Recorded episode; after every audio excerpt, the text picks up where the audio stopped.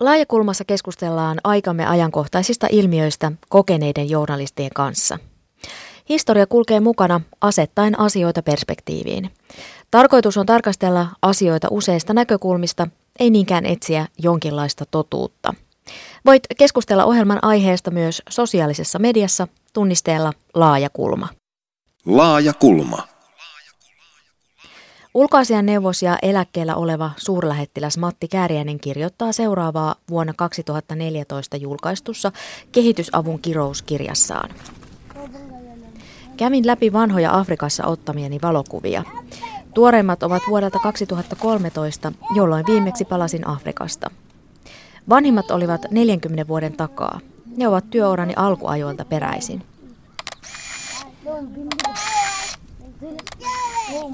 Huomioni kiinnittyi siihen, kuinka samanlaisia eri puolilla Afrikkaa ottamani kuvani olivat. Silloisia valokuvia, etenkään maaseudulta ja pikkupaikkakunnilta otettuja, ei nykyisistä erottaisi muuten kuin siitä, että vanhat ovat jo kellastuneet. Kuinka on selitettävissä, että erityisesti maaseutu näyttää samalta kuin 40 vuotta sitten? Vaikka ensimmäiset suuret maatalouden kehittämishankkeet, joissa oli mukana, alkoivat Tansaniassa, Mosambikissa ja Keniassa jo tuolloin. Miksi näiden 40 vuoden aikana mikään ei ole muuttunut? Miksi maatalous ei ole kehittynyt? Miksi sen tuottavuus ei parantunut ja miksi nälkäisten ja äärimmäisessä köyhyydessä elävien määrä ei vähentynyt?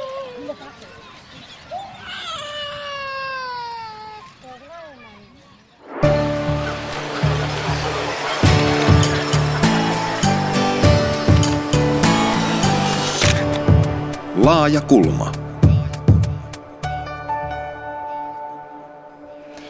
Minä olen Satu Kivelä. Tervetuloa kuuntelemaan. Tarkastelemme tänään kehitysyhteistyötä, etenkin suomalaista kehitysyhteistyötä. Millaista se on nyt ja millaista se on aiemmin ollut. Kuulijamme Helen ehdotti ohjelman aiheeksi YK lastenjärjestöä UNICEFia ja oli huolissaan siitä, että nieleekö suuri organisaatio avustusvarat. Puhumme myös UNICEFista, mutta laajensimme aihetta kehitysyhteistyöhön yleensä. Laajakulmassa ovat vieraana journalistit Reetta Meriläinen, Tapani Ruokanen ja Kirkko- ja kaupunkilehden päätoimittaja Seppo Simola. Millaisia ajatuksia edellä kuultu kirjallisuussitaatti herätti? Minusta se herätti kyllä hiukan niin kuin vastaväitteen, kun mä kaivoin esiin näitä YK millennium-tavoitteita, jotka asetettiin vuonna 2000, että mitä 15 vuoden päästä pitäisi olla saavutettuna. Ja viime syksynä sitten oli 15 vuotta kulunut ja tätä tutkittiin ja todettiin, että lähes kaikki tavoitteet oli saavutettu. Äärimmäisen köyhyyden ja hädän, nälän puolittaminen, peruskoulu kaikille, tasa-arvo edistäminen, lapsikuolleisuuden vähentäminen, odottavia äitien terveyden parantaminen, sitten pahoja sairauksia vastaan taisteleminen, AIDS, malaria, ympäristö. Ei tietenkään täydellisesti, mutta siis aivan ratkaisevalla tavalla parannettu olosuhteita. Ei tämä kääriäisen väite pidä paikkaansa. Eli paljon on tapahtunut. Paljon on tapahtunut. Reetta. Paljon on tapahtunut ja tuo esimerkiksi tuo, tuo lasten kouluun pääsy, joka on aivan ratkaiseva sitten tuleville, tulevalle hyvinvoinnille kehitysmaissa, niin se, se, se on edistynyt aika tavalla. Ja sitten toisaalta se, että että maaseudun muuttuminen, niin jos sä menet Suomessa syvälle maaseudulle, niin kuinka paljon siellä on tapahtunut sit radikaaleja muutoksia 40 vuodessa. Ja toisaalta sitten tämä kyllä kertoo sen, miten, miten mutkikkaasta ja monitahoisesta asiasta kehitysyhteistyössä on kysymys, että, että paljon tapahtuu hyvää, mutta paljon sitten jää myöskin tapahtumatta. No ongelmat on hirveän laajoja, isoja ja tuossa he, heittiin vähän heriä, että ratkaistaan tämä asia nyt tässä vajaassa tunnissa, mutta ei taida ihan ratketa tässä. Pa- paljon on tekemistä, mutta niin, niin, niin kuin kollegat tässä sanoivat, niin kyllä paljon edistystäkin on tapahtunut. Ja sit se, siellä niin kuin pa- paikan päällä näkee, että mitä se edistys oikeasti on niin kuin jonkun, jonkun kyläyhteisön tai ihmisten elämässä. Että ei, ei se ihan noin, noin surkeita. Tässä, tässä käydään vähän tämmöistä keskustelua aina, aina meidän, että, että ihmisiä pitäisi auttaa siellä, missä he ovat, mutta sitten kuitenkin niin kun jollakin tavalla pyritään myöskin turhentamaan sitä kehitysapua ja, ja tuota noin, sen muotoja. Totta kai pitää kriittinen olla ka- kaikkea kohtaa, mutta jotenkin ristiriitaiset ovat myöskin nämä toiveet. Tässä me puhutaan aina niin kuin hirveän laajoilla käsitteillä, aika abstraktilla tasolla ja puhutaan hyvin yleisellä tasolla, että toimiiko vai eikö toimi. Mutta sitten kun sä meet jonnekin afrikkalaiseen kylään ja sä näet esimerkiksi sen, mitä 30 eurolla saadaan aja, aikaan, niin eikö silläkin ole merkitystä, miten yksi ihminen, yksi perhe, yksi kylä tulee autetuksi. Ja tämä, tämä usein tämä niin kuin meiltä jää sitten näkemättä. Ja sen takia meillä sitten tuntuu, että nämä ilonaiheetkin jää vähän vähäisiksi. Että pitäisi ehkä fokusoida välillä sitten katsetta sinne. Mikrotasolle. Sinne, mikrotasolle siellä niin ihmiset, jotka ovat oikeasti pystyneet kääntämään elämänsä suuntaa sitten Avun ihan pienenkin, pienen rahan turvin. Ja täytyy muistaa se, että tämä on niin vasta alussa tämä kehitys, että nyt 90 lapsesta käy peruskoulua ja tytöt on päässyt kouluun. Ei tämä näy kuin vasta vuosien kuluttua, mutta että nyt on päästy alkuun. Mm. Suomi on sitoutunut YK tavoitteeseen, jonka mukaan kehitysavun osuus bruttokansantuotteesta pitäisi olla 0,7 prosenttia ja Tuo 0,7 prosentin tavoite täyttyi vuonna 1991 ja sen jälkeen osuus putosi nopeasti ja on välillä sitten hitaasti noussut. Ja viime vuonna Suomi antoi kehitysapua 0,56 prosenttia bruttokansantuotteestaan Nykyään siis Suomi antaa apua, mutta vielä muutama vuosikymmen sitten oli toisin. Suomi oli ensin saajan roolissa. Ja esimerkiksi juuri Unicefilta Suomi sai apua vielä 1950-luvulla ja Suomeen tuotiin maitopulveria, rasvaa ja säilykkeitä. Lisäksi apuna jaettiin kenkiä, vaatteita sekä flanellikangasta alusvaatteita varten. Äh, kuunnellaan, niin sitten kun Suomen oma tilanne koheni, niin voitiin alkaa auttaa muita. Kuunnellaan radioarkiston audio vuodelta 1962. Suomellahan on tämän alkutalven aikana kummilapsi Intiassa, Konkkan, jonka nimi on tullut varsin tutuksi. Onko Konkanille annettava apu nyt sitten kehitysapua vai katastrofiapua? Tavallaan voisi sanoa, että Konkanille annettava apu on katastrofiapua sikäli, että sen väestö elää puutteessa ja on hyvin vakavasti aliravittua. Ja tällainen tilahan tietysti on katastrofaalinen mille kansalle tahansa. Mutta äh, Suomen lähitulevaisuudessa myöntämä apu on kuitenkin luonteeltaan kehitysapua nimenomaan sikäli, että sen tarkoituksella on saada aikaan tiettyjä talouselämän ja nimenomaan elintarviketuotannon kohottamiseen tähtääviä perusparannuksia, sellaisia, joita konkanilaiset itse eivät pysty toteuttamaan joko varojen tai tiedon puutteen johdosta. Tällaisia perusparannuksia ovat muun muassa maan käyttöön, maanviljelykseen, maataloustyökaluihin ja muuhun tällaiseen maatalous- ja elintarviketuotannolliseen tietoon liittyviä seikkoja. Vuosi oli siis 1962 ja oli kulunut vähän yli kymmenen vuotta siitä, kun Suomi oli itse vastaanottanut apua. Miltä tämä radiopätkä kuulosti? Se kuulosti aika tutulta ja kun itse esimerkiksi olen ollut purkamassa tällaista pakettia, joka oli tullut Amerikan maalta, maalta joka, sijaitsi, joka sisälsi siis tämmöisiä hurmaavia aamutohveleita, korkeakorkoisia ja taftileninkejä ja turkispelleriinejä ja tosi hienoja miesten panamahattuja ja kesäpukuja, niin, niin, niin siis, paitsi että se oli suuri riemuaihe, niin kyllä silloin lämmitti kovasti se, se, että joku siellä kaukana Amerikassa on ajatellut meitä pohjoiskarjalaisia ja, ja vaikka kaikki tavarat eivät ole ihan suoraan käyttökelpoisia, niin se pelkkä se ajatus jo lämmitti kovasti. Kyllä mulle on kerrottu, että minut on kääritty – Unicefin vaippoihin siis 65 vuotta sitten. Puhtaana on pysytty. Ja tässä olisi kyllä ihan hyvä muistaa tätä historiaa, eli missä me ollaan oltu esimerkiksi sata vuotta sitten. Että kyllähän meillä on tapahtunut valtava, valtava edistys. Se voi tapahtua muuallakin. Että, se, niin kuin ryvetään tässä niin kuin ongelmien suuressa suossa ja tota, monet niin sanotut kehitysmaat on nousseet jo aika, aika hyvin niin kuin elämään melko hyvissä oloissa ja korkeassa elintasossa, että kyllä, kyllä se on niin kuin mahdollista. Että. Tuo on hyvä esimerkki jo sen takia, että Suomen olosuhteet eivät ole mitenkään erinomaiset. Mm. Ei luonnonolosuhteet eikä poliittiset olosuhteet. Mm. Meillä on ollut monta sotaa tässä välissä ja kuitenkin meillä 1860-luvulla vielä kuoltiin nälkään. Kansainvälinen kehitysapu syntyi toisen maailmansodan jälkeen ja Kyse ei ollut silkasta hyvän sydämisyydestä. Auttamisen lisäksi haluttiin pitää köyhät maat riittävän vakaina ja samalla rikas länsi etsi uusia markkina-alueita tuotteille. Ja Suomen ensimmäinen avustushanke, virallinen, oli vuonna 1965 ja kyseessä oli metsäalan hanke Tunisiassa ja Tässä vähän otsikoita sitten myöhemmin. Riistääkö Suomi Helsingin Sanomat 29.11.1970 ja Helsingin Sanomat 26.8.1970 kehitystyössä on päästävä uusille urille. Miten Suomessa keskusteltiin kehitysavusta 60- ja 70-luvulla? Minkälaisia muistikuvia?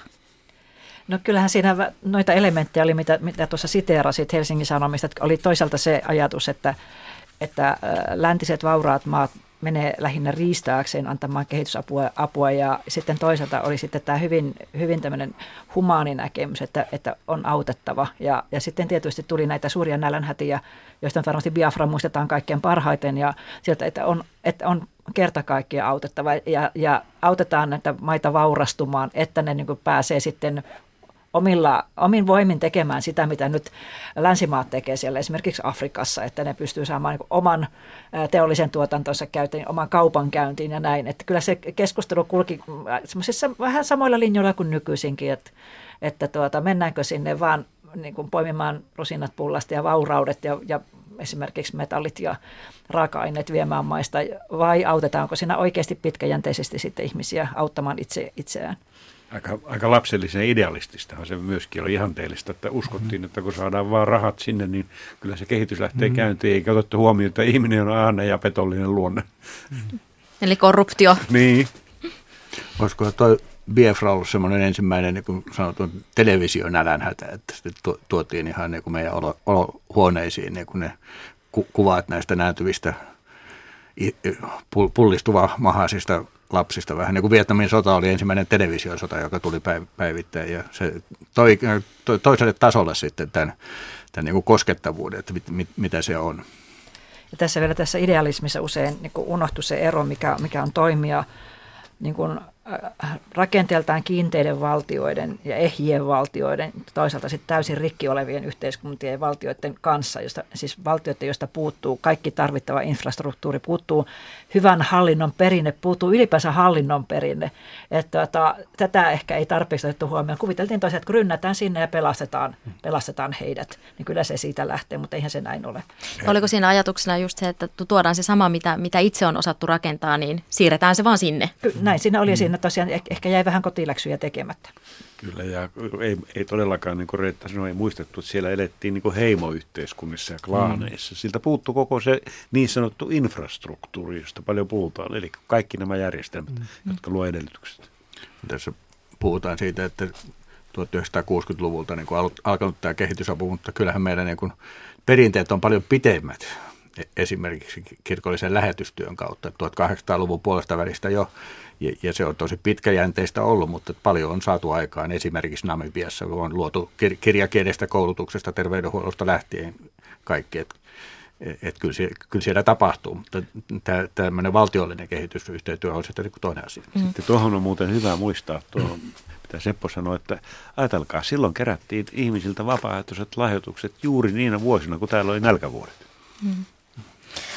Millaiset oli ne 50 vuoden takaiset asenteet kehitysmaita ja, ja miten ihmisiä kohtaan? Mitä, mitä silloin yleisesti ajateltiin?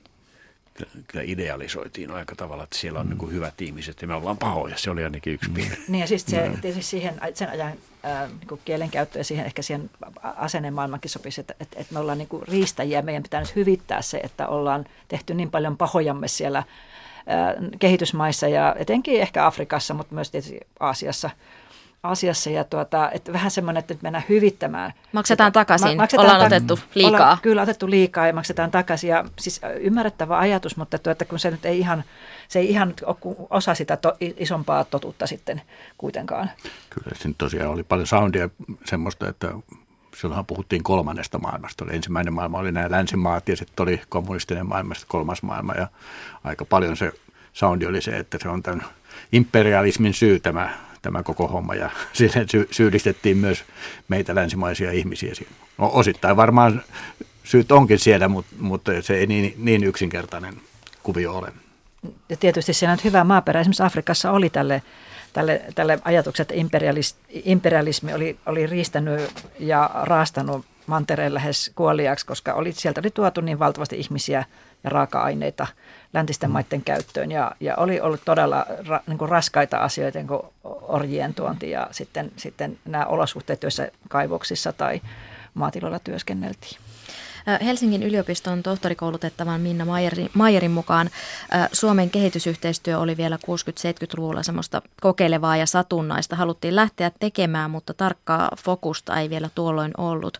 Ja näin hän kertoo näistä neljästä vaiheesta, mitä Suomen kehitysyhteistyön historiassa on ollut. Suomi halusi tavallaan itseänsä myös sitten erottaa myöhemmin niin kuin tuosta Neuvostoliitosta – ja linkittää itsensä sitten niin kuin eurooppalaisiin ja niin kuin pohjoismaisiin valtioihin ja myös niin kuin länsimaihin ja halusi sillä sitten tavallaan hakea semmoista identiteettiä. Periaatteessa on niin kuin erotettavissa neljä vaihetta, eli 65 vuodesta vuoteen 78 on ollut tämmöinen niin kuin kehitysoptimismin vaihe, mutta silloin ei oikeastaan vielä ollut paljonkaan rahaa, mitä siihen olisi laittaa. Ja sitten tuota, vuodesta 79 vuoteen 91 oli tämmöinen niin kuin kovan niin kuin kasvun vaihe, mutta silloin ei vielä se sisältökään ollut kauhean semmoista niin kuin spesifiä, että olisi ollut tiettyjä, tiettyjä alueita, vaan että oli aika monenlaista, mitä haluttiin tehdä. Ja sitten taas vuodesta 1992 vuoteen 2005 on ollut sitten tämmöinen niin kuin laman aiheuttama lasku, mikä sitten näkyy sitten Suomen, Suomen kehitysyhteistyössä, mutta silloin myös niin kuin sit sitä laatua osattiin parantaa jo vähän enemmän. Ja sitten tämä aika, aikakausi, joka alkoi sitten vuodesta 2005, niin on ollut sitten enemmän tämmöistä niin kuin yhteistyön ja sitten sen paikallisen omistajuuden korostamiseen pohjautuvaa toimintaa. Laajemmin yritetty miettiä sitä fokusta ja mitä sitten, mitä, tavo, mitä niin kuin halutaan tavoitella. Et nykyään se on sitä köyhyyden vähentämistä, mitä sitten kehitysyhteistyöllä yritetään, yritetään saavuttaa. Et silloin niin kuin 70-80-luvulla vielä oli enemmän semmoista instrumentalistista, että yritettiin saada sit myös niin kuin taloudellista hyötyä sitten Suomelle – Suomelle ja sitten suomalaisille yrityksille, jotka sitten oli silloin jo, jo sitten mukana näissä, näissä toiminnoissa. Mitä nämä kehitysvaiheet kertovat Suomesta ja sen muuttumisesta? Suomen kansainvälistyminen tietysti näkyy siinä, että, että me olemme myöskin ajatella, että olisiko kehitysmaat kumppaneita, ei ainoastaan avun kohteita, vaan myös kumppaneita kaupankäynnissä, ja niin on tietysti käynytkin. Ja globalisaatio on jopa aiheuttanut sen, että täältä on mennyt työpaikkoja sinne, ja, ja kehitys on käynnistynyt siellä. Kyllä, ja sittenhän tässä myöskin näkee, nyt nämä vaiheet niin heijastaa Suomen vauraustilannetta, että silloin kun oli meni hyvin, niin meillä oli varaa tehdä asioita. Sitten kun alkoi mennä huonommin, niin ruvettiin niin kuin, äh, selvästi keskittämään ja, ja vähän niin kuin karsimaan ja miettimään, että mihin oikeasti kannattaa satsata. No, tämä on tietysti myöskin helppo kohde leikata, leikata että kun se ei kolahda nyt täällä meillä kehenkään äänestäjäryhmään, niin tuota, sieltä on helppo leikata. Mutta kyllähän tämä pitäisi nähdä myöskin silleen, että ei, ei tämä ole niin semmoista yks, yksipuolista yksipuolista auttamista, vaan kyllä se meidänkin etu, että tämä maailma olisi niin kuin semmoinen, semmoinen, että ei, ei, ei olisi semmoisia pesäkkeitä, missä voidaan huonosti, mistä seuraa sitten, sitten tuota, esimerkiksi sitä, että hallitsemattomasti lähdetään liikkeelle. Tästä muuten kirjoitettiin. Mäkin muistan kirjoittaneeni vuosikymmeniä sitten, että jos me emme siirrä täältä resursseja ja käynnistä kehitystä noissa maissa, niin – ne fiksuimmat ja yrittelijämmät tulevat tänne. Ja, ja nythän me näemme, että se tapahtuu. Mm. Ja se, maapallolla nyt vaan on niin, että kyllä ne tulot sitten aina yritetään tasata tavalla tai toisella. Ja se yritetään saada se tasa-arvo aikaan, aikaan joko, joko hyvällä tai sitten pahalla. Mm. Silloin 1970-luvulla Suomi pyrki auttamaan, mutta myöskin hyötymään. Kehitysyhteistyöhankinnat piti tehdä Suomesta ainakin 70 prosenttisesti ja toimintaa myös seurattiin mittaamalla, että kuinka paljon kehitysapurahoista saatiin palautettua Suomeen joko hankintoina tai suomalaisille maksettuina palkkioina ja korvauksina. Ja myöhemmin sitten tästä käytännöstä luovuttiin. Kertoo tämäkin jotain historiasta. Kuinka vahva motiivi auttajan oma hyöty mahtaa sitten nykyajan kehitysyhteistyössä olla? Onko tämä jäänyt historiaan vai onko tämä edelleen jollain tasolla olemassa?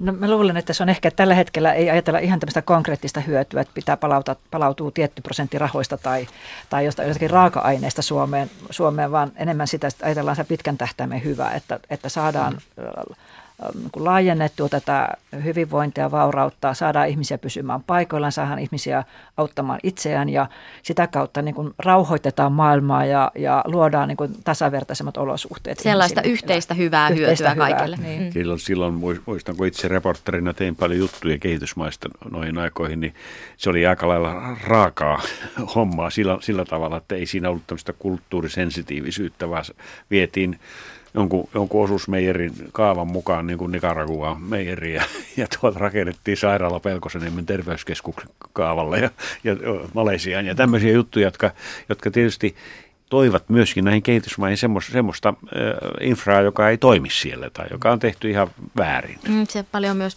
tai veneiden perämoottoreita, jotka eivät niissä vesistöissä toimi tai rakennettu mm. sairaaloita, jotka sitten ovat luhistuneet, koska ei ole huomioitu sitä, sitä ympäristöä. Ja just tuli tämä, tämä, tämä kulttuurisensitiivisyys, myöskin tavallaan tämä kotiläksyjen huono osaaminen, että vietiin, vietiin teknologiaa, vietiin tavaroita tai rakennukset, joita ei opetettu käyttämään. Että kaikki varmasti, ainakin kehitysyhteistyökriitikot muistaa nämä ruostuneet traktorit suon laidalla mm. ja, ja erinäisiä muita asioita. Että siihen pitäisi aina liittää siihen, jos jotakin annetaan tai lahjoitetaan, niin pitäisi aina liittää se, että semmoinen pitkän tähtäimen osaaminen ja se osaamisen koulutus. Hyvä esimerkki oli Tvaaran läänin vesipumput, joita suomalaiset veivät Etelä-Tansaniaan. Ja siinä oli muistaakseni neljä osaa siinä pumpussa ja siinä oli aina joku osa rikki.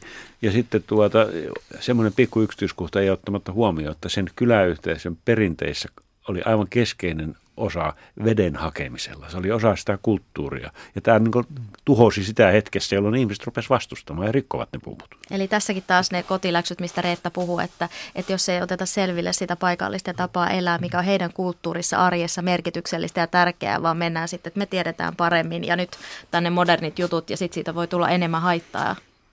No sitä varten mikä oli tavallaan tarkoitus. Ke- ke- kestävintä tämmöistä yhteistyötä, kehitysyhteistyötä onkin se, että tehdään niitä siellä paikallisten ihmisten kanssa. Ja tämä, yhdessä. Yhdessä. Se, ja tämä kansalaisjärjestöjen kehitysyhteistyö on nimenomaan pitkälti juuri sitä, että ei sinne viedä niin kuin paperitehdasta keskelle, keskelle tuota viidakkoa, vaan, vaan niiden ihmisten kanssa sitten koulutukseni, kaiken sellaisen avulla niin nostetaan niin kuin – yhdessä sitä yhteisöä. Nämä on nämä järjestöt senkin takia tärkeitä, että niitä voidaan toisaalta valvoa Suomessa paljon tarkemmin, mm. niiden tilinpäätöksiä, ja niillä on mm. usein vielä kansalaisyhteiskunnan tämmöinen tuki, jossa on valvojia jäsenistössä paljon, ja toisaalta sitten sillä paikan päällä ihan samalla tavalla.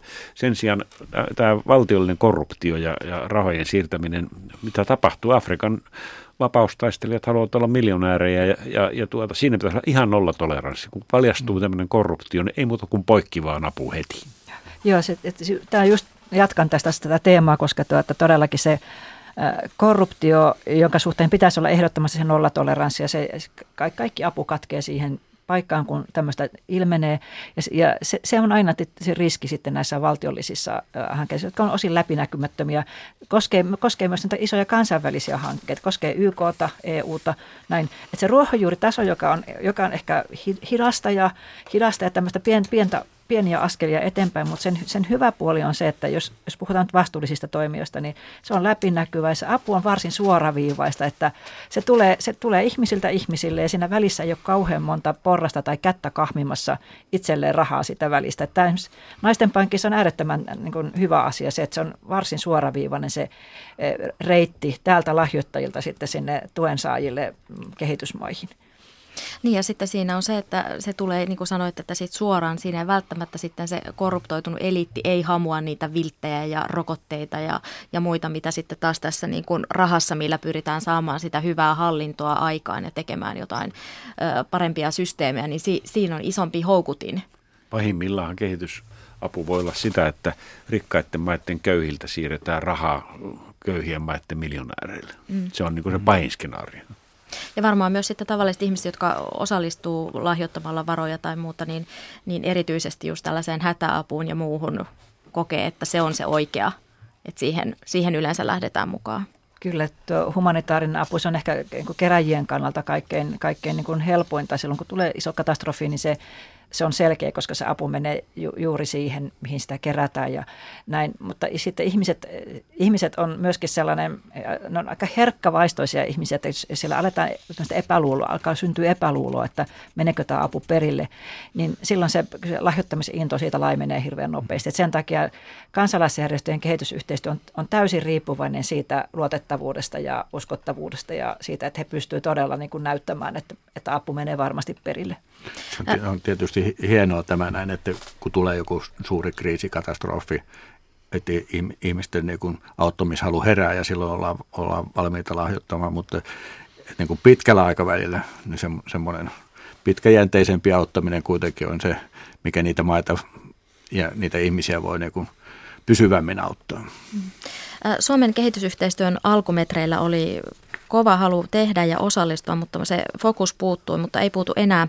Ulkoministeriön kehityspoliittisen osaston osastopäällikkö Satu Santala kertoo, että mitkä ovat suomalaisen kehitysyhteistyön painopisteet ajan myötä toki niin kuin kehitysmaiden omat tarpeet muuttuu, niiden omat niin kuin kiinnostuksen kohteet muuttuu ja, ja prioriteetit muuttuu ja sitten myöskin niin kuin meidän puolella.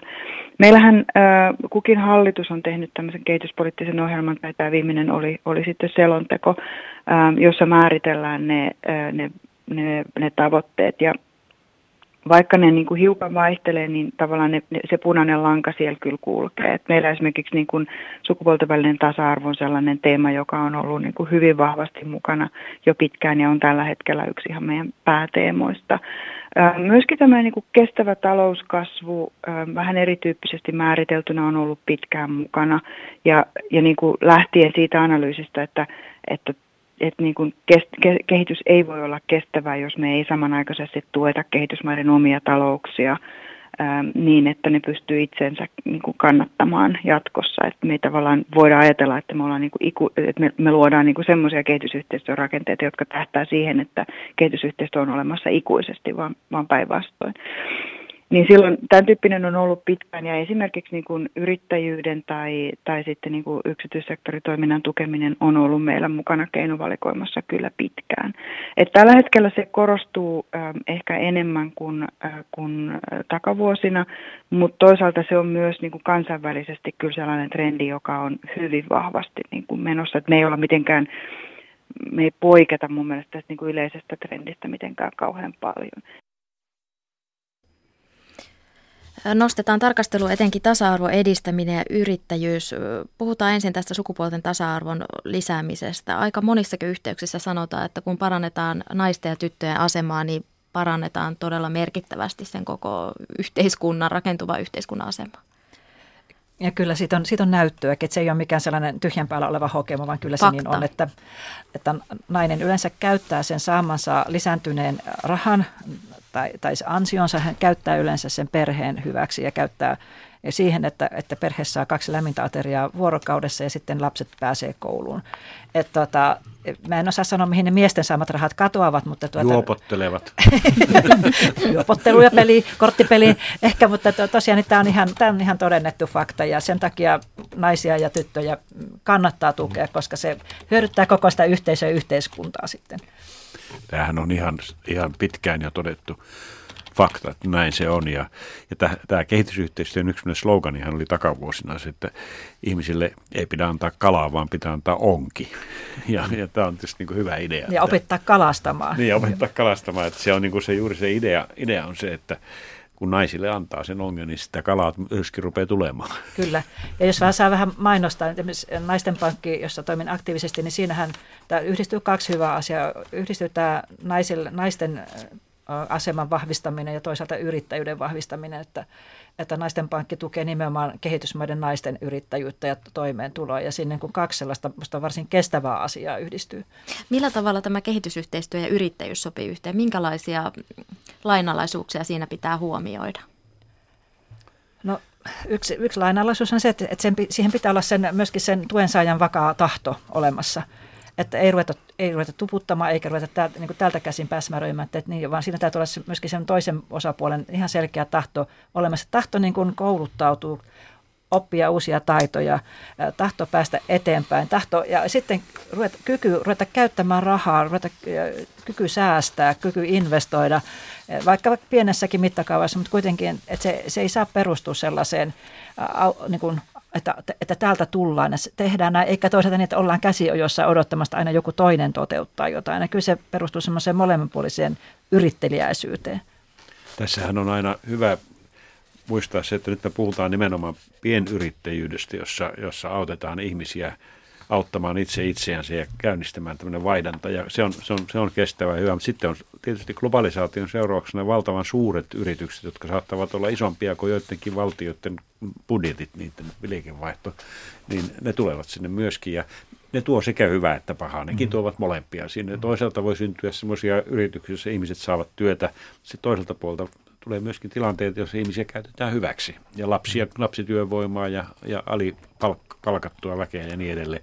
Ja näemme esimerkiksi Kiinasta sen, että sieltä sinne siirtyy aluksi valtavasti eh, firmoja esimerkiksi meiltä, mutta nyt ne ovat siirtymässä Vietnamiin ja Bangladeshiin, missä on vielä halvempaa työvoimaa. Joo, me, tätä on joskus miettinyt, milloin se pää, pää tulee vetävän käteen. Se on ei lähellä ole, Ei, ei ole enää sellaista maata, jossa voidaan niin kuin ihmisiä niin mennä tullen alipalkata. Mm. Tämä varmaan vaikeuttaa myös niin kuin kehittyvien maiden asemaa, tämä globalisaation jatkuva hintakilpailu. Se vaikeuttaa totta kai ja se aiheuttaa sen, että, että meillä täytyy keksiä jotain vielä tuottavampaa ja parempaa. Ja semmoisessa oikein hyvässä maailmassa niin olisi pari tällaista tehokasta toimivaa yhteistyö, kehitysyhteistyön muotoa. Toinen olisi tämä ruohonjuuri, joka on hidasta, mutta kestävää ja, se vahvistaa ihmisiä, vahvistaa pikkuhiljaa kansalaisyhteiskuntaa, mutta sitten olisi myös eh, tämmöiset vastuulliset yritykset, jotka, jotka, jotka vastuullisuus tarkoittaa tässä sitä, että, että ihmisille maksetaan palkkaa, ihmisiä koulutetaan, rakennetaan henkilökunnalle kouluja, terveydenhoitopaikkoja, terveyskeskuksia ja toimitaan tosiaan vastuullisesti. Et, et, ja siis, jos tällaisia yrityksiä on, niin näille mielelläni niin kuin soisin, soisin pitkää ikää sitten kehitysyhteistyössä. Millä tavalla tämmöisiä, tämmöisiä yrityksiä saataisiin? Pitäisi näyttää hyviä esimerkkejä. Mä olen käynyt esimerkiksi Mosambikissa tällaisessa Mosal-nimisessä alumiinitehtaassa, jossa, joka toimii juuri näin. Ja tuota, kyllä näitä esimerkkejä on ja löytyy, että tähän pitäisi kannustaa, mutta se todella se vaatii kyllä ehdottomasti vastuullisuutta. Ja tietysti maailma on entistä läpinäkyvämpi, että me saamme tietoa paljon nopeammin kuin aikaisemmin siitä, että minkälaisissa olosuhteissa esimerkiksi tuotetaan jotain hedelmiä, joita tänne tulee. Meillä on syntynyt reilun kaupan e, yhteisö ja idea. Ja e, minusta me mennään niin hyvään suuntaan siinä mielessä. Kyllä me, meillä voi olla sitten myöskin tämmöinen valistunut kuluttajaliike. Että, Tuleeko se paine sieltä? Se ei tule no, politiikan kentältä, no, vaan kuluttajista? Ko? No mä kuvittelen, että yrityselämä toimii silleen, että se haluaa niin kuin menestyä ja pärjätä jos tulee niin semmoinen liike, että tuon firman tuotteita me emme muuten osta, koska ne toimii noin sikamaisesti, niin kyllä se, se jotakin vaikuttaa. Tämä läpi, läpinäkyvyys juuri on, mutta, mutta vaikeaa siis on tietysti niin zoomata ka- kaikkea, mitä maailmassa tapahtuu, missä tuotetaan milläkin tavalla, mutta kyllä se tulee. Se valistunut oli todella tärkeä asia, tämä valistunut kuluttaja, se kuluttaja, joka vaatii läpinäkyvyyttä ja firmat. Että jos, me ollaan edelleenkin siellä oikein hyvässä maailmassa, niin siellä on tämmöinen vastuullinen yrittäjä, ja sitten on valistunut kuluttaja ja se yritys, joka tekee yhteistyötä kansalaisjärjestöjen kanssa ja sitten vielä saa hallituksen mukaan. Se hallituskin noudattaa sitten vastuullisuuden ja läpinäkyvyyden periaatteita.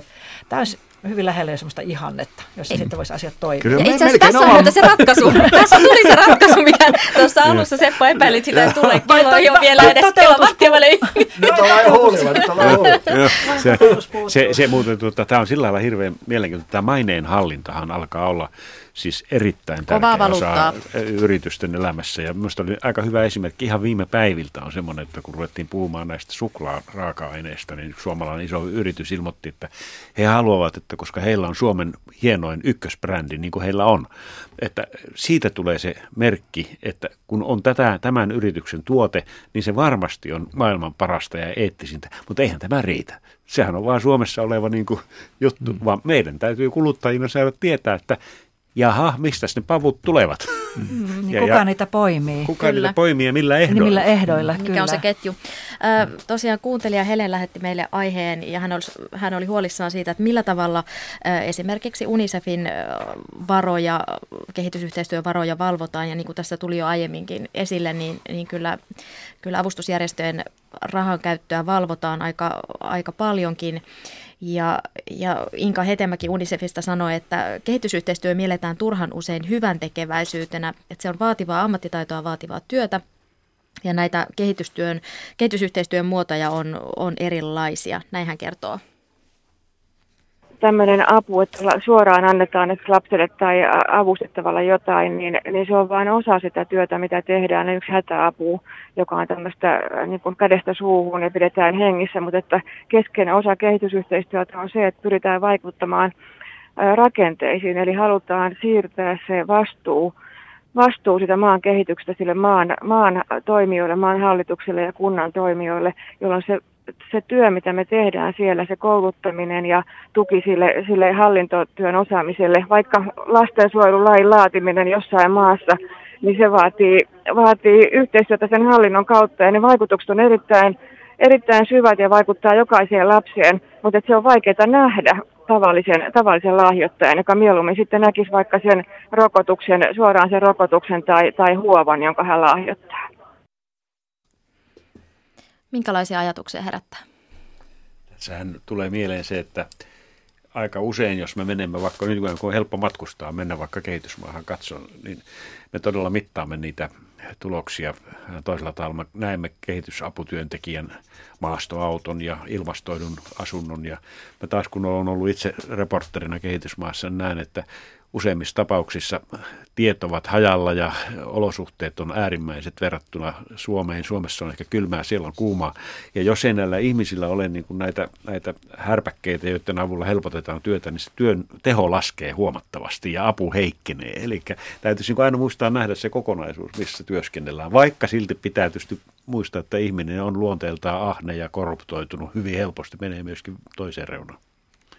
Joo, tämä tosiaan siis siihen kateuteen hyvin harvoin on kyllä aihetta, että todellakin siis niin kuin Tapani sanoi, niin, niin niillä, niillä ei teillä, teillä tai niillä sanon, sitaateissa teillä, missä usein liikutaan, niin ei siellä pääse matala lattiaisella että perusautolla liikkeelle tarvitaan oikeasti se maastoauto. Ja, eikä busseja ole. Eikä busseja ole, ei ole junia, ei ole rat, raiteita, ei ole ei tällaisia. Ja sitten vielä tarvitaan usein luodin kestävä auto myöskin, että ei, ei ole turvallista liikkua. Mutta sitten toinen asia, toinen asia on se, että tämä rakenteisiin vaikuttaminen se olisi äärettömän tärkeä. Ja siis parhaat järjestöt hän tekee samanaikaisesti, kun ne tekee avustustyötä ja vielä humanitaarista työtä, tekee myös vaikuttamistyötä. Yrittää vaikuttaa lainsäädäntöön, mm-hmm. yrittää vaikuttaa hallituksiin.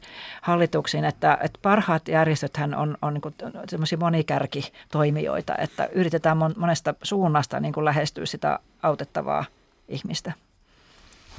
Monestihan se niin kuin kau, kaikkein kauaskantoisin kehitysyhteistyö on sitä, että hierotaan se rauha sinne maahan. Että, koska so, sota ja nämä konfliktit, ne, nehän niin kuin raunioittaa ne kaikki elämisen edellytykset. Että se on tosi moni tasosta tämä, tämä mitä tuohon to, kiinnitin huomioon tähän, niin kuin, mitä ihmiset haluaa tätä konkretiaa. Että haluaa nähdä sen, että, että se minun lahjoittaminen huopa sinne menee. Jo, jo, joskus se on vähän niin kuin hankalaa silleen myöskin, että on esimerkiksi näitä kummilapsia ollut, että, että sit siellä kyläyhteisössä on yksi, joka saa hirveän määrän, jota nythän nämä järjestöt oikeastaan luopunutkin tä, tällaisesta, vaan että sitten autetaan sitä koko kyläyhteisöä, ettei siellä tule tämmöistä, että siellä on joku, jolle syydetään jotain, jotain hyvää, niin, joka erottuu sitten siitä joukosta. Mm-hmm.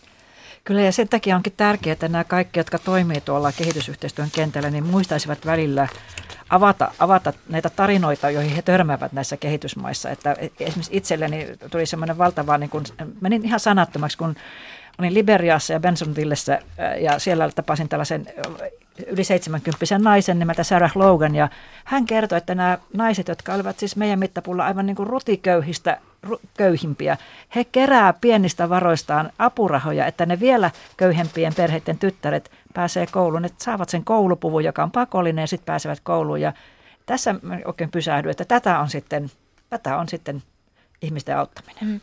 Ulkoministeriö on hiljattain julkaissut järjestöjen tekemän työn arvioinnin ja nyt on arvioitu kuuden kehitysyhteistyötä tekevien järjestöjen työtä ja toinen osa arvioista valmistuu alkuvuodesta 2017 ja viimeinen kesällä 2017 ja Kepan toiminnanjohtaja Timo Lappalainen sanoi, että paljon, paljon hyvää tapahtuu, että tällä listalla muun muassa on Taksvarkki ry, joka on pitkään tehnyt työtä lasten ja nuorten oikeuksien eteen ja, ja kertoo, että miten, miten nuoret on sen työn ansiosta voimaantuneet ja lähteneet opiskelemaan ja sitten kun on oma tilanne parantunut, toimivat vertaistukena sitten muille ja, ja auttavat pääsemään sitten, sitten eteenpäin. Ja paljon on puhuttu tästä niin kuin rakenteesta. Miten te näette, onko, onko tärkeää tehdä niin kuin yhtäaikaisesti tätä kehitystyötä, että ei voida odottaa sitä, kunnes ne rakenteet on kunnossa, että lapset ja nuoret ei päädy kadulle, vaan että kun he siellä nyt jo on, niin autetaan. Eihän elämä koskaan mene sillä tavalla. Siis ne, jotka eivät halua antaa varoja esimerkiksi kehitysyhteistyöhön sanovat aina, että, että ensiksi pitää saada oman maan asiat kuntoon. Eihän se pidä paikkaansa. Eivät ne asiat ole koskaan kunnossa. Aina on olemassa köyhiä, aina on olemassa epätasa-arvoa ja aina on olemassa ongelmia, jotka pitää ratkaista. Kysymys on nimenomaan siitä, että jos haluaa auttaa, ja tuommoista Reetan esimerkki oli hyvä, että ne köyhistä köyhimmät ihmiset on valmiita auttamaan vielä köyhempiä. Ja, ja se lähtee ihan muusta kuin Niillä. rikkaudesta. Ja sitten jos me jäädään odottamaan rakenteiden muuttamista, joka on äärettömän hidasta, senhän näkee nyt tästä Suomenkin esimerkistä, että hidasta muuttaa esimerkiksi sosiaali- ja terveysalan rakenteita, niin tuota, kyllä siinä mm. kerkii monta nälkää ja kuolemaa tapahtuu jo. Että kyllä aloitetaan autetaan joka tapauksessa saman aikaan niitä ihmisiä siinä. Tehdään tätä yhtä aikaa. No se on vähän sama asia, kun puhuttiin tästä teknologiasta, viedään semmoista, mitä ei osata käyttää. Niin eihän niitä rakenteita voida korjata, jos ei ne ihmiset itse korjaa sitä ja ole siinä mukana. Että kyllä se täytyy lähteä sieltä ruohonjuuritasolta, että se kansan sivistystaso ja olosuhteet nousee niin, että ne pystyy itse sen rakenteen sitten luomaan. Se on juuri, se on juuri näin. Semmoinen tunnetaan luonnonvarojen kirous, joka tarkoittaa sitä, että jos siirretään, jos on paljon rikkautta tai jos siirretään paljon varoja täältä sinne suoraan, niin se ei käynnistäkään kehitystä, vaan se rappeuttaa ja korruptoi. Taloustieteilijä Ha Jong Sang on sanonut, että parasta kehitysyhteistyötä olisi veroparatiisien kieltäminen. Tarvitaan vain, että 20 suurinta valtiotaloutta allekirjoittaisivat sopimuksia, jonka mukaan kaikki transaktiot veroparatiisien kautta ovat laittomia ja homma hoidettu. Puuttuu vain poliittista tahtoa. Onko näin? Tässäkö no, se on se ratkaisu? No miten, mitä sitten tapahtuu, kun ne veroparatiisit on lakkautettu? Niin mikä on tässä sitten se linkki sinne kehitysyhteistyöhön ja siihen sitten ihmisten tukemiseen? Että mä, mä en paha... ihan vielä näe sitä, sitä miten, mikä on se liikenne, mikä siinä tapahtuu. Ja mä vähän pelkään, että nämä transaktiot tehdään vain jotakin muuta kautta. sinänsä hieno ajatus, että saataisiin veroparatiisit kitketyksi, mutta... mutta niin, eikä nämä ei sulle toisiaan pois, että, mm. että ihan mielellään näkisin sen päivän, jolloin ei ole enää veroparatiiseja, mutta sitten mä en todellakaan näe sitä yhteyttä vielä siihen, miten tästä päästäisiin toimivaan hyvään kehitysyhteistyöhön. Nyt on laajakulmassa pysäytyskuvan vuoro.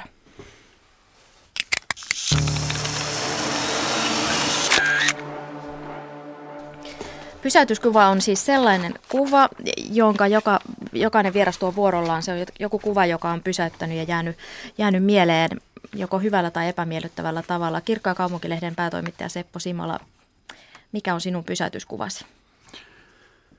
Tämä on muutaman vuoden takaa meidän, meidän omasta lehdestä. Että ehkä nyt osaa sijoittaa tätä, mutta...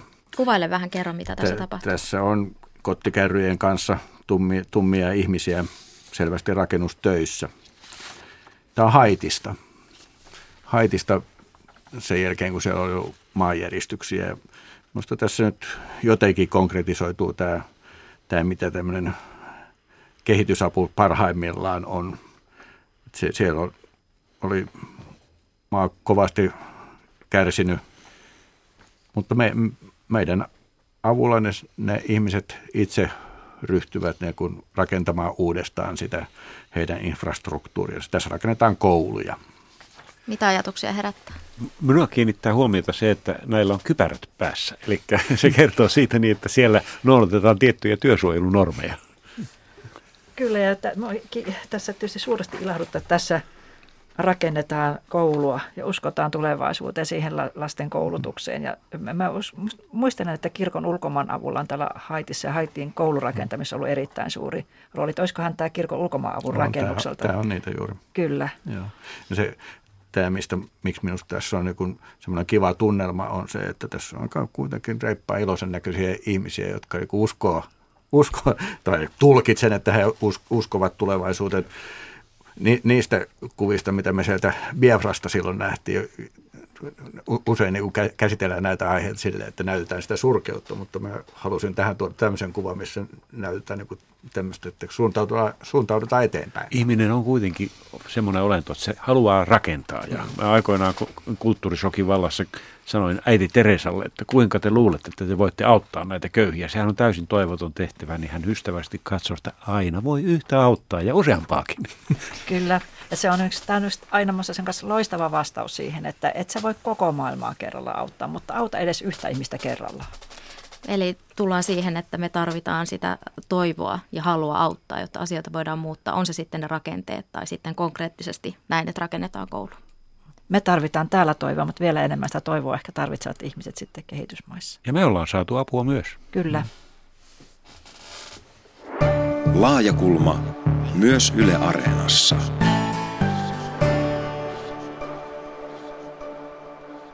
Olemme tänään keskustelleet suomalaisesta kehitysyhteistyöstä. Aiheen ohjelmaan lähetti kuuntelija Helen. Kiitokset hänelle. Ja kehitysyhteistyöstä voi jatkaa keskustelua sosiaalisessa mediassa tunnisteella laaja kulma. Ja voit lähettää ohjelmaan oman aiheehdotuksesi. Niitä on jo nyt tullut mukavasti, mutta edelleen voi lähettää. Ohjeet tulee tässä. Ehdota aihetta laajakulmaan. Lähetä ehdotuksesi sähköpostilla osoitteeseen satu.kivela at yle.fi.